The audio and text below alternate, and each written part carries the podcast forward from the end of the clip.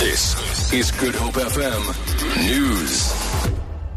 Good morning. The Cape Town Fire and Rescue Department has responded to a house on fire at Freedom Square in Nyanga in the early hours of this morning.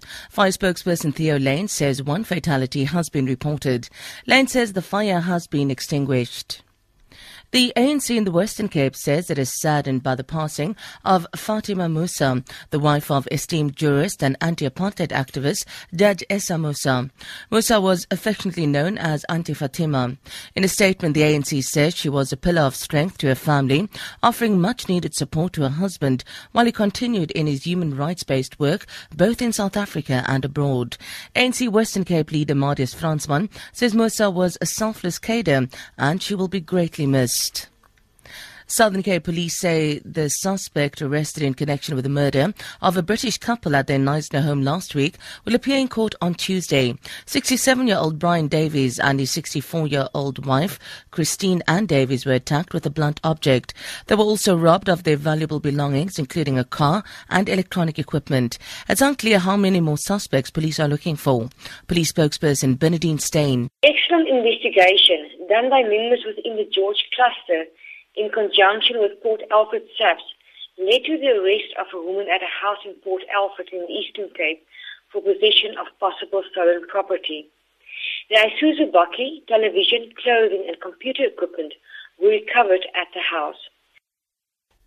Members of the SADC Commission of Inquiry into City Security will be sworn in in the capital Maseru today. The commission established by the SADC double troika last month to probe the country's security following the death of former army commander Maaparankoe Mahao has 13 members.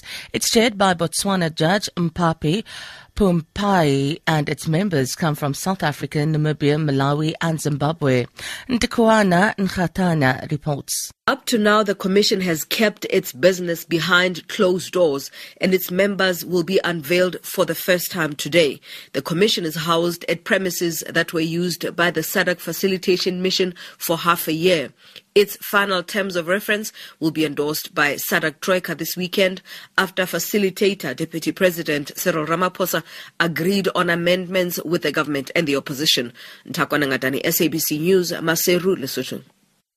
A Mexican community activist who had been helping families search for their missing relatives has been found dead near his home in the southwestern state of Guerrero.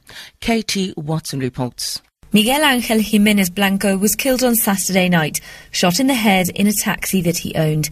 It was the disappearance of 43 students in the city of Iguala last September that threw light on the cases of hundreds of other missing people in a major opium producing state and one plagued by violence among criminal gangs. In an interview with the BBC in December, he said the hills around Iguala were a cemetery. Angry that authorities did little to help, Jimenez Blanco would regularly search the hillsides of Guerrero, digging for bodies and looking for clues. For Good Hope FM News, I'm Sandra Rosenberg.